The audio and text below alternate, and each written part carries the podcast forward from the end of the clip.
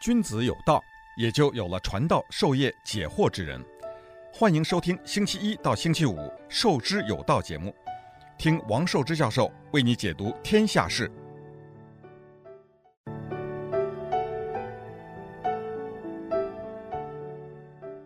欢迎大家来到《授之有道》这个节目。今天呢，我们继续和大家讲讲我的这个回忆录啊。呃，我老是说这个回忆录呢，要从文化革命开始的时候讲起。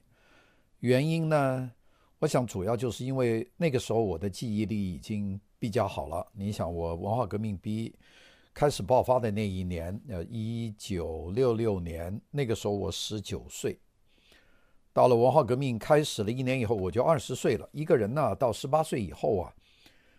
他的记忆力就会比较好，他有对很多事情呢，他也也有一个判断。那么，所以呢，从那里讲起呢，我觉得比较有底气啊。如果你讲我小时候比较只有十岁所见到的、看到的事情，我不一定记得很清楚，或者不一定记对了，并且有很多这个记忆啊，都是受后来的别人的叙述的影响。所以呢，我不敢讲我十岁时候见到的东西，呃，是不是确实发生过？但是文化革命。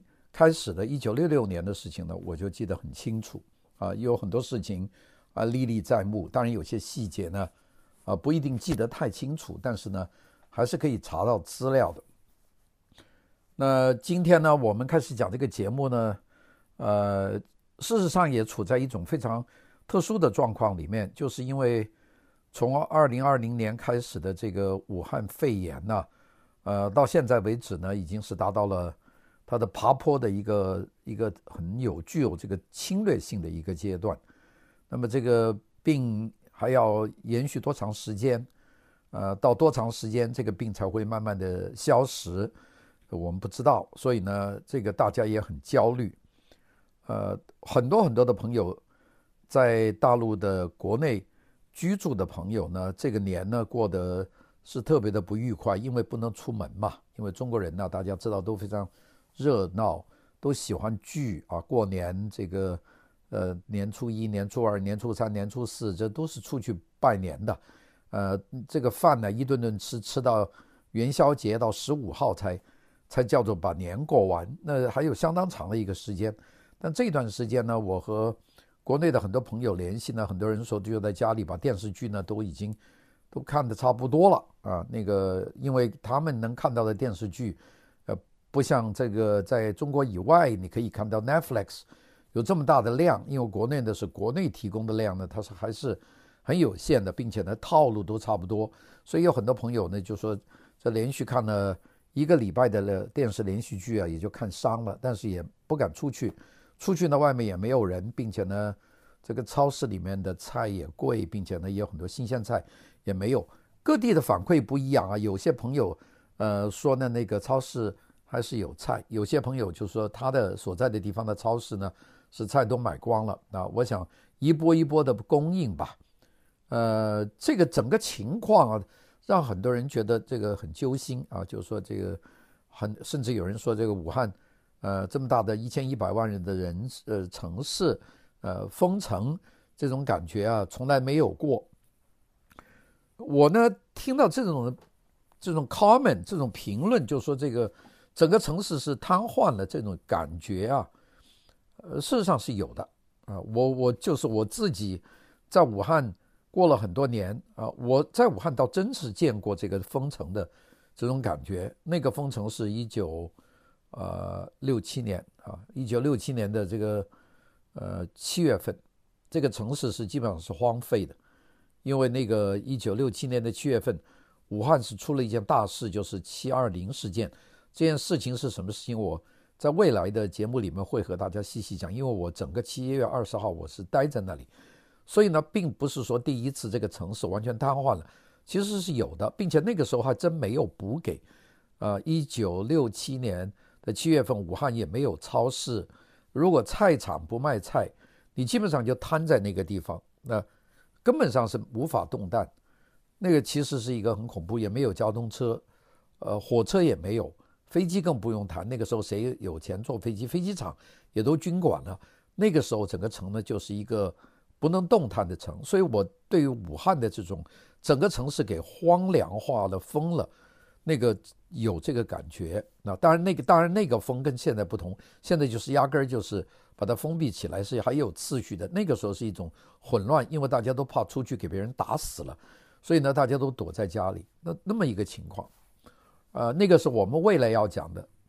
但是呢，每到这个时候讲到这个武汉呢，这个封城的这个整个感觉呢，我觉得我是有感觉的。所以呢，今天呢，还是从这个一九六六年的文化革命开始的时候讲起。首先有一个难题，什么是难题呢？就是文化革命是几号开始的？那我们原则上来说，很多人说是五幺六声明嘛，就五幺六，因为五月十六号，这个一九六六年五月十六号。当时的《人民日报》是刊载了这个中共中央关于发动呃这个叫社会主义文化大革命的这个通知，所以呢，很多人把这个叫五五幺六宣言呐，呃，就是五月十六号就宣布要开始发动文化大革命了，所以呢，很多人自然的就想，这个五月十六号开始就停课闹革命啊等等，呃，这个很多讲法呢是按逻辑来推理，事实上不是的。因为我从我自己记忆来说，那个五月十六五月十六号的那个声明出来以后，我当时在学校的报栏上看见了，早上在学校的广播喇叭里面听到了中央人民广播电台播的那个五幺六声明，听完了以后，我也不觉得会停课。真正的是宣布要停课是六月十三号。所以这一个月就是五月十六到六月十三号，是一段非常容易给人忘记的一段时间。就是这一个月，市上学校的学生还在上课。到六月十三号，这个中共中央和国务院提出说这个停课闹革命，就说大家把课停了，那一下才是真正的，呃，大家就学生就就就基本上就停课，就开始冲击。呃，所谓的牛鬼蛇神，然后到七月份再去冲击学校的领导，大概是经过这么一个历程吧。那我我讲的这个，呃，是我自己的记忆啊。这这一点呢，和很多人说五幺六一开始文化革命就开始的，其实还有一个月的时间上的这个差距。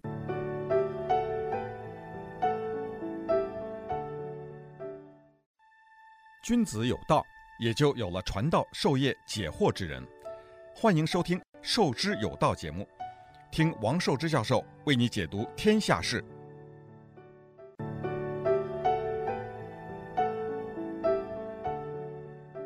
我今天呢就开始先讲讲我我当时是怎么过的。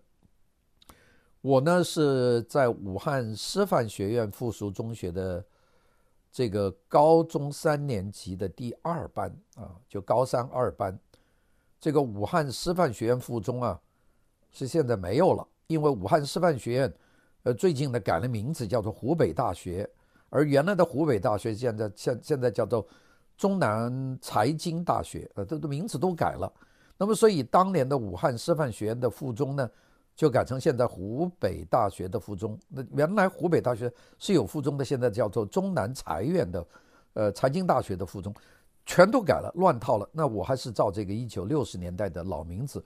就是武汉师范学院的附中，呃，这个附中的地点我说过，在徐家棚啊。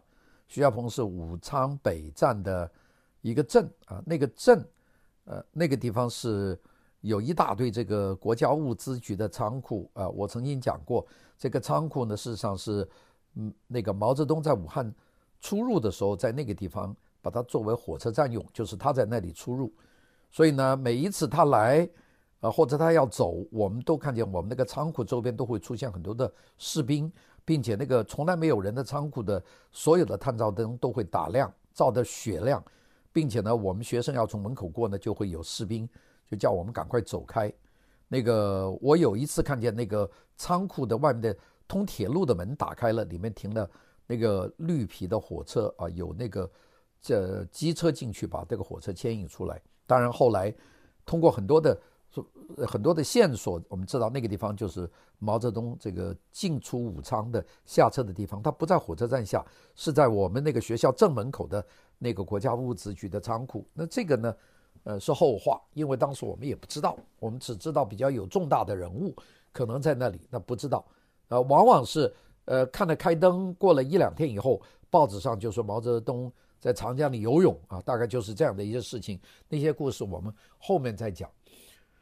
那个我们那个高中呢，我们高中呢是每个年级两个班，啊、当年招的人不多啊，因为当年人也不多嘛。呃，全国的高中生也就是那么一点。那个时候啊，学校没有那么普及啊。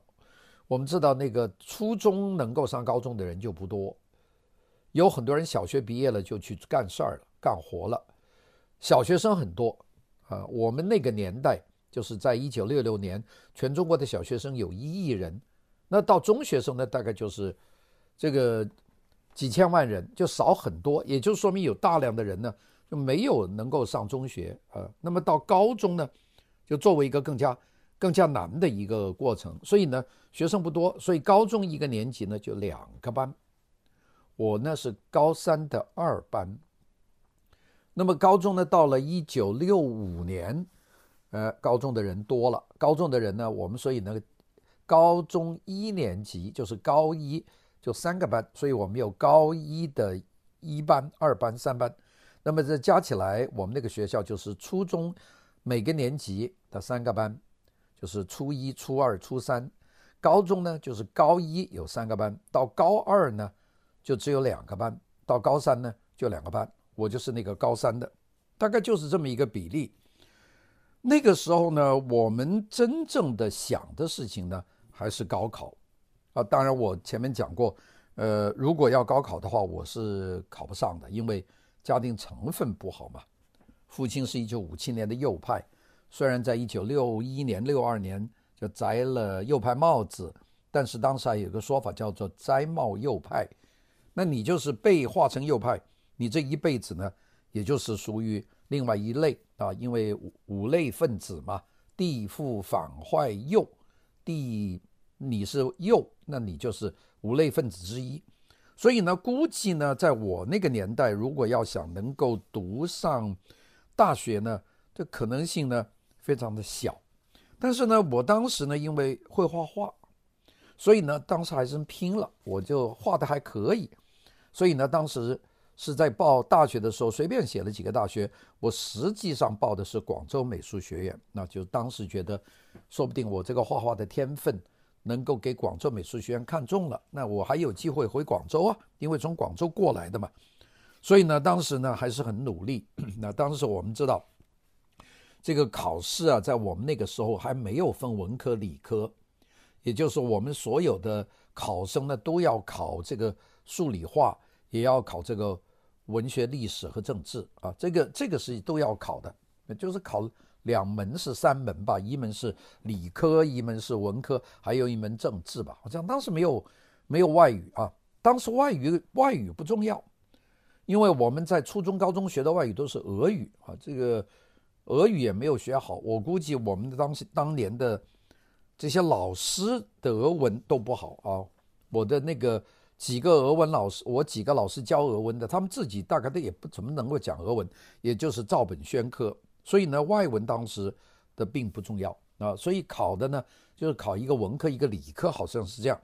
那么这个对我们呢就比较困难了，就是你要复习很多很多的功课，因为这些课呢都会要考。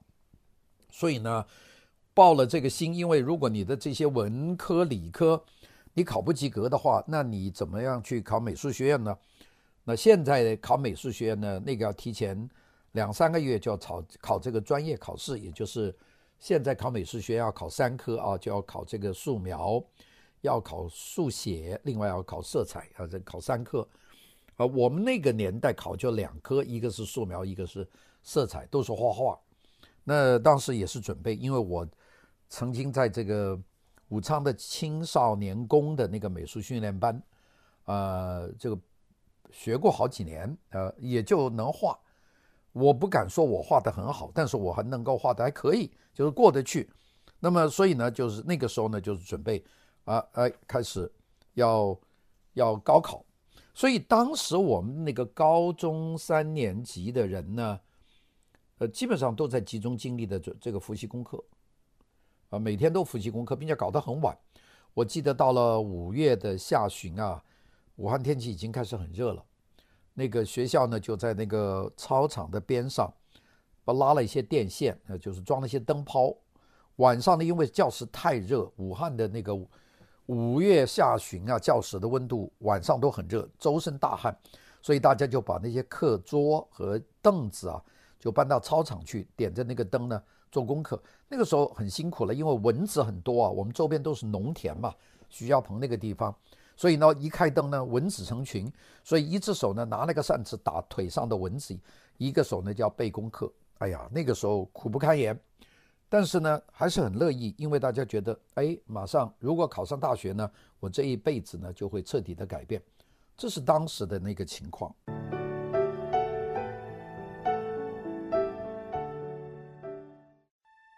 君子有道，也就有了传道授业解惑之人。欢迎收听《授之有道》节目，听王寿之教授为你解读天下事。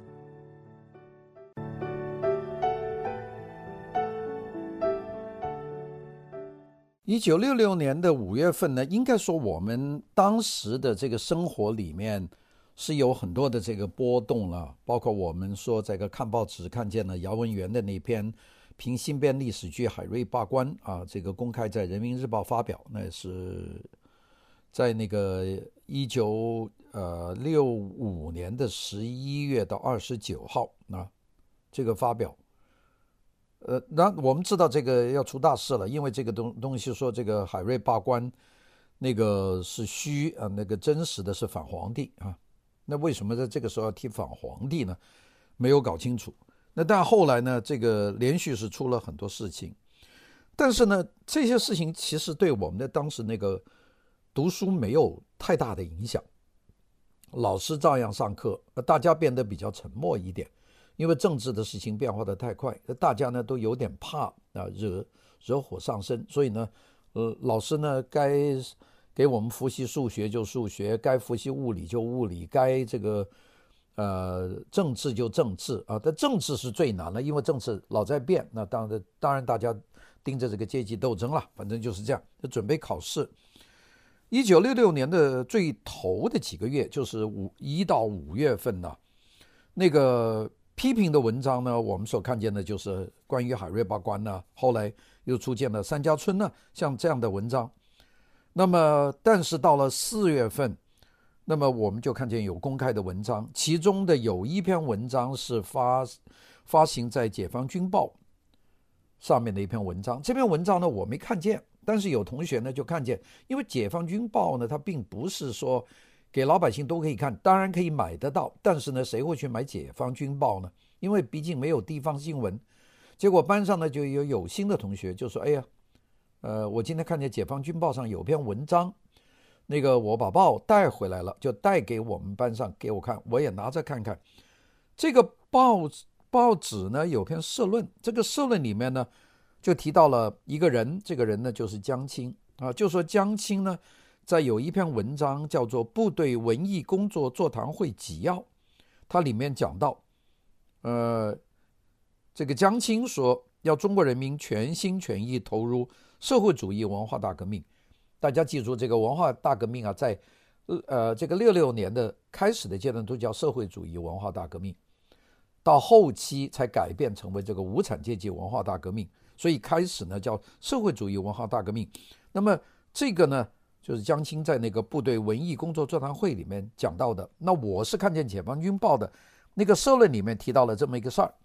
那么里面呢有一句话呢，我们班上几个同学都很注意，就里面提到了社会主义文化革命要有破有立，不彻底破就没有真正的立。那这句话大家看了以后，嗯，大家都不敢讨论了。那怎么破呢？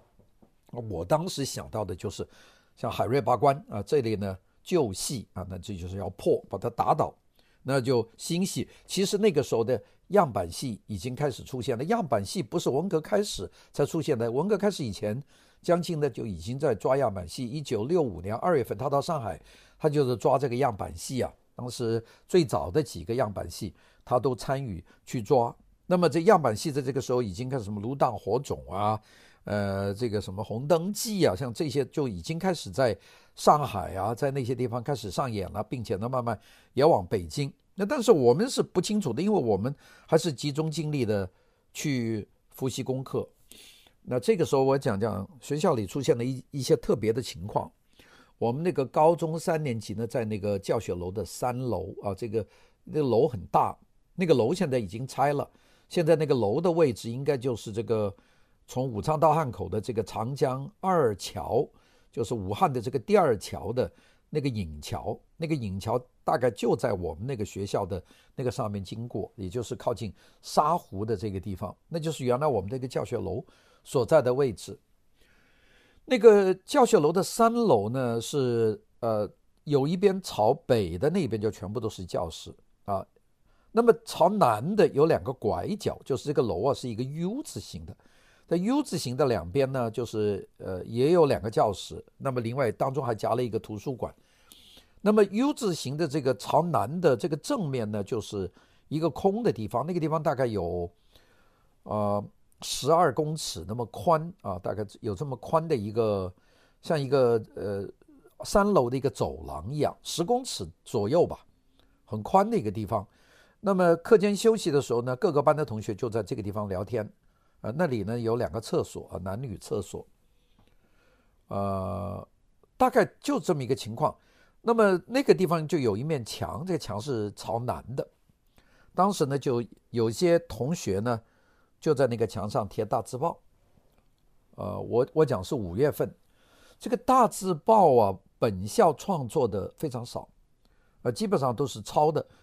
那个主要抄大字报的绝对不是我们高中三年级，因为高中三年级都在忙高考呢，没有时间。高二的同学呢比较木讷，也就是我们那一届的高二，好像没有出什么很精彩的人啊。高三的那都是很闷的人，呃的埋头埋头做功课。高一的三个班，高一一班、二班、三班，第三班呢是有几个非常特别的人啊。其中有一个人后来很出名了，叫鲁蒙，一个女的一个哲学家，后来在海南大学教书，很出名了，大家把她叫萌萌。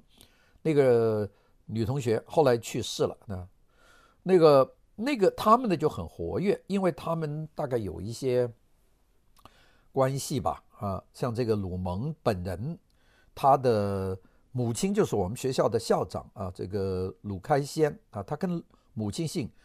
他的父亲是胡风反党集团的一个重要的作家，叫做曾卓。他的母亲后来改嫁，嫁给了武汉师范学院的党委书记，叫好像叫李成文啊。所以他家里呢都是有关系，所以他他有很多消息的来源啊。我们学校呢这个高干呢就是到这一级就不算高，如果说什么。十四中就是武汉大学附中啊，特别是红山中学那些地方呢，他们就有很多军区的和省委的高干的子弟，他们传的消息就更多。那我们学校呢，也算是因为跟师范学院有关嘛，也有一些高层的消息，所以他们呢就把北京的一些大字报就抄在墙上，就转贴。那么下课以后呢，大家要就跑到一楼的报刊栏去看报纸，要呢就在那个走廊里面看他们抄的大字报。这个大字报到五月份呢，就越来越多了。那我呢没看懂，讲老实话，因为当时大字报还真没有针对学校的任何人，讲的都是这种绕绕绕道绕道的事情。那么到了五月五月的下旬，那这个呃就出了大字报。那个快到六月份了，我那个大字报大概是我估计是五月二十八号左右。贴到墙上的那张大字报呢，就很多人围观。我下课以后，那个时候同学之间不太敢议论，啊，就是我们高三的同学，大家都不谈，反正看看完了就回去做功课，就是属于这种情况。那有一张大字报呢，我我感觉那张大字报是一九五一九六六年的五月二十五号，在北京大学贴的大字报。那么转抄到我们学校呢，大概用了三四天，那应该就是二十八或者二十九号。就从北京传过来的，怎么传过来我不知道。这也就是高一三班的同学他们抄的，呃，很大，抄了几张纸。嗯，大字报啊，跟我其实一点关系都没有。这张大字报名字呢，也很特别，叫做宋硕、陆平、彭佩云在文化革命当中究竟干了什么？这三个人我都不知道，谁叫宋硕？那当然，那个我们超大字报的下面打了个括号，就说这个宋硕呢是北京市委这个管大学的一个副部长，就大学工作部就北京市委的管大学的人。第二个叫陆平，那陆平呢，很多人知道是北京大学的校长，呃，北京大学的党委书记。那当时校长和书记呢是一生挑的。第三个就彭佩云，彭佩云呢是北京大学党委副书记。那这个点名就说他们在搞阴谋。哎呀，我那时候看的那张大字报呢，心里很纳闷。我说这个北京大学的书记和北京大学校长，这个跟我们有什么关系呢？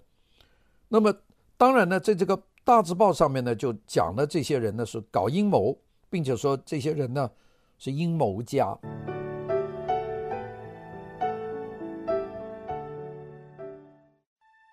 君子有道。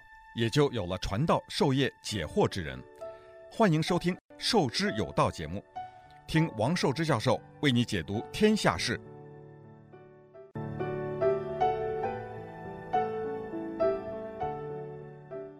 你知道那个我们已经经历过大概有四五个月的那个批判海瑞拔关啊，批判三家村，那矛头所指，呃，指向这个吴晗，那是北京市的副市长。呃，指向这个廖沫沙，呃，指向的这些人呢，其实都是在北京有地位的，所以当时心里已经有了一些思想准备。但是呢，他跟我们以前的不太一样，因为以前呢要搞运动呢是整党外的，一九五七年的反右都是党外的。那么现在呢是都是党内的，就是觉得有这个，并且党内的这来头很大，所以当时没有搞懂，没有搞懂呢，我们也就没有去。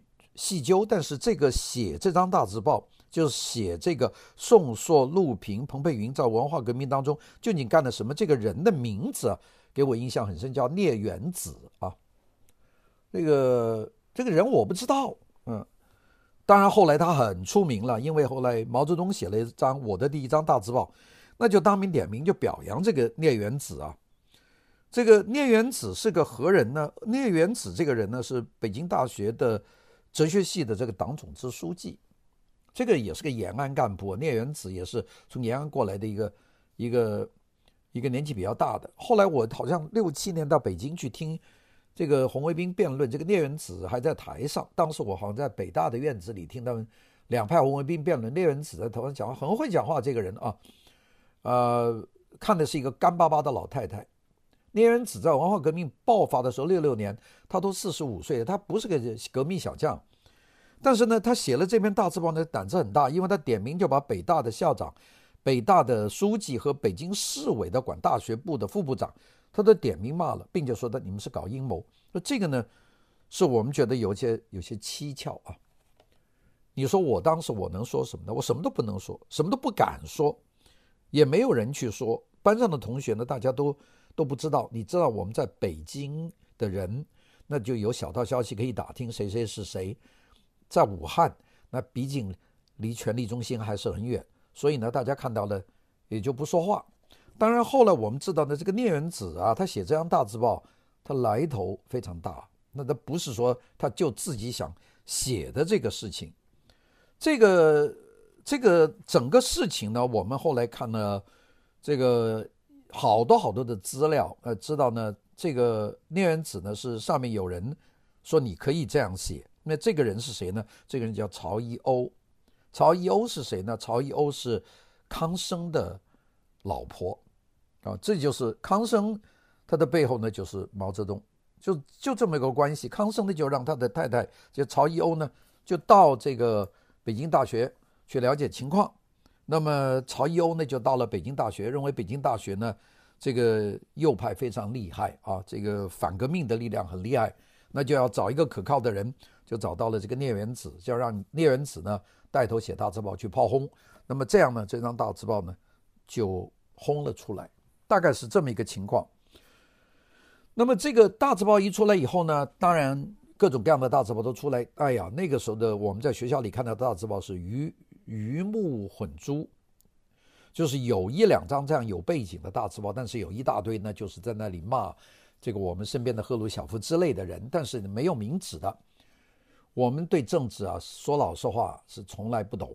第二个呢是，就是有点敬而远之，因为你不懂嘛，你听了这个事情，所以呢，大家呢就没有管这个事情。那么这个北京大学当时呢是闹得非常的厉害了，因为聂元子来这个大报。那么北京市呢，那个整个市委呢就换了人啊，我们知道彭真就下去了，呃，就已经换了。北京的第一书记叫吕雪峰，那就在聂元子贴了这张大字报，这张大字报是贴在北大的饭堂的南墙上面。那么到了二十五号的晚上，就是由当时的国防部长陈毅啊，政治局的委员就叫了李雪峰，就到北京大学，就召集了这个北京大学的八百名党员团员的会议，说这个斗争要有组织纪律，不要搞得乱七八糟。